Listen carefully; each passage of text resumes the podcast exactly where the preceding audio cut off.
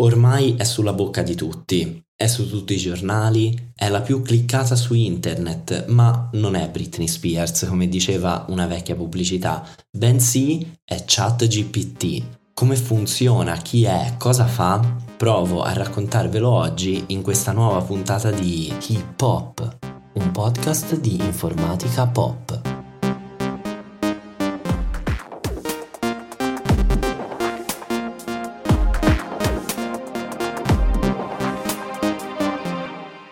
Diverto sempre molto quando vedo e sento le persone preoccupate da chat GPT e in generale dall'intelligenza artificiale, perché si grida all'apocalisse quando non si conosce cosa si ha davanti. È un po' come quando un medico sente parlare male dei vaccini, o almeno quello che spero succeda ad un medico quando sente parlare male dei vaccini, ma questa è un'altra storia. Ma cominciamo dalle basi. Chiediamoci cos'è l'intelligenza artificiale, o meglio ancora prima, che cos'è l'intelligenza, come possiamo definirla? Esistono varie definizioni, tutte potenzialmente valide e tutte potenzialmente anche sbagliate, perché secondo me intelligenza è una di quelle parole che sappiamo cosa significa, ma non riusciremo a descriverlo, avete presente? Qualcuno potrebbe dire che essere intelligenti significa fare sempre la scelta giusta, ma qual è la scelta giusta? Chi ne trarrebbe vantaggio? Da cosa dipende? Allora potrebbe essere la scelta sempre razionale, ma una scelta 100% razionale è sempre la scelta giusta? Anche questo non è detto e dipende molto dal contesto in cui si opera. Quindi la definizione che secondo me è un po' più calzante, soprattutto di questi tempi, è che l'intelligenza artificiale corrisponda al prendere delle decisioni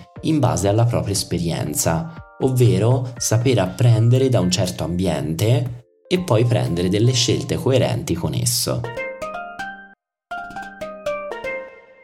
La prossima domanda è chi si nasconde dietro a ChatGPT?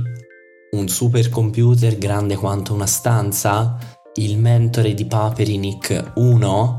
No, niente di tutto questo. La risposta è molto più semplice quanto deludente di qualsiasi aspettativa. È una lunga sequenza di funzioni matematiche. Esatto, proprio le funzioni quelle, diciamo, studiate alle superiori. C'è quello che si chiama modello che oggi prende spesso la forma di rete neurale, con tutta una serie di variazioni, ma resta pur sempre una rete neurale e si chiama così perché sì, è vero, è ispirata a ciò che succede nel nostro cervello, ma è ben lontana dall'emularlo come si può pensare. Immaginatevi una rete fatta di tanti pallini e collegamenti tra pallini. Ciascuno di questi pallini è una certa funzione, più o meno semplice, e i collegamenti sono vere e proprie componenti posizioni di funzione. Quindi se abbiamo due pallini in fila, che possiamo chiamare f e g, se diamo in pasto a questa rete un certo valore x, lei ci calcolerà f di g di x o g di f di x a seconda di come ci piace di più. Esatto, è proprio quella roba lì del liceo niente di più. Supponiamo adesso di avere tantissimi di questi pallini disposti più o meno a livelli. Una colonna o una fila di pallini sarà tutta collegata in qualche modo alla seconda colonna o fila di pallini che sarà collegata alla terza e così via fino all'ultima. La state visualizzando? Ecco, questo è il modello che sto descrivendo e astraendo particolarmente tanto, questo è ChatGPT, una lunga rete di funzioni tutte collegate tra loro.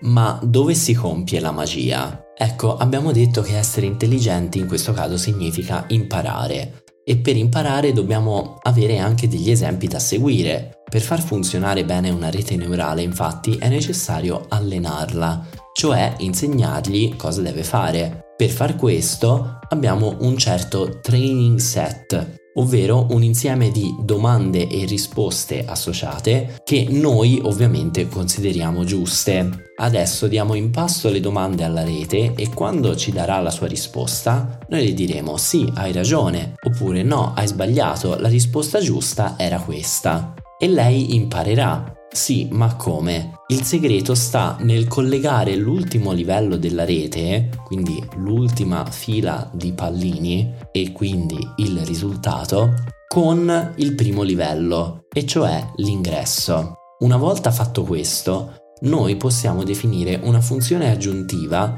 che misura quanto diversa è la risposta della rete dalla risposta che ci aspettavamo, quindi se vogliamo la risposta corretta, e in base a questo errore fare degli aggiustamenti all'interno della rete, di cui ora non spiego i dettagli, e ripetere questo procedimento fino a quando non siamo abbastanza soddisfatti, cioè fino a quando l'errore potenzialmente non diventa zero. Quindi chi si nascondeva dietro a ChatGPT? A me piace rispondere dicendo la ricerca dei minimi di una funzione.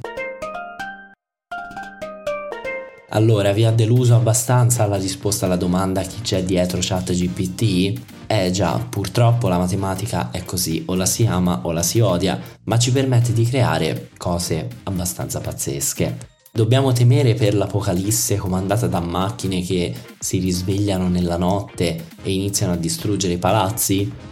Per il momento no, o almeno non fino a quando cercare i minimi di una funzione non sarà considerato pericoloso. Certo, questa è solo la punta di un enorme iceberg, ci sono ancora tantissime cose da dire riguardo l'intelligenza artificiale, l'apprendimento automatico, eccetera eccetera, ma essendo noi una pillola di informatica non voglio dilungarmi oltre per questa volta e anche per le altre, per cui vi aspetto alla prossima puntata. Non dimenticate di lasciarmi 5 stelle sulla piattaforma dove mi ascoltate, così come di seguirmi e magari di consigliare il podcast ad altre persone che pensiate possano essere interessate. A presto, ciao!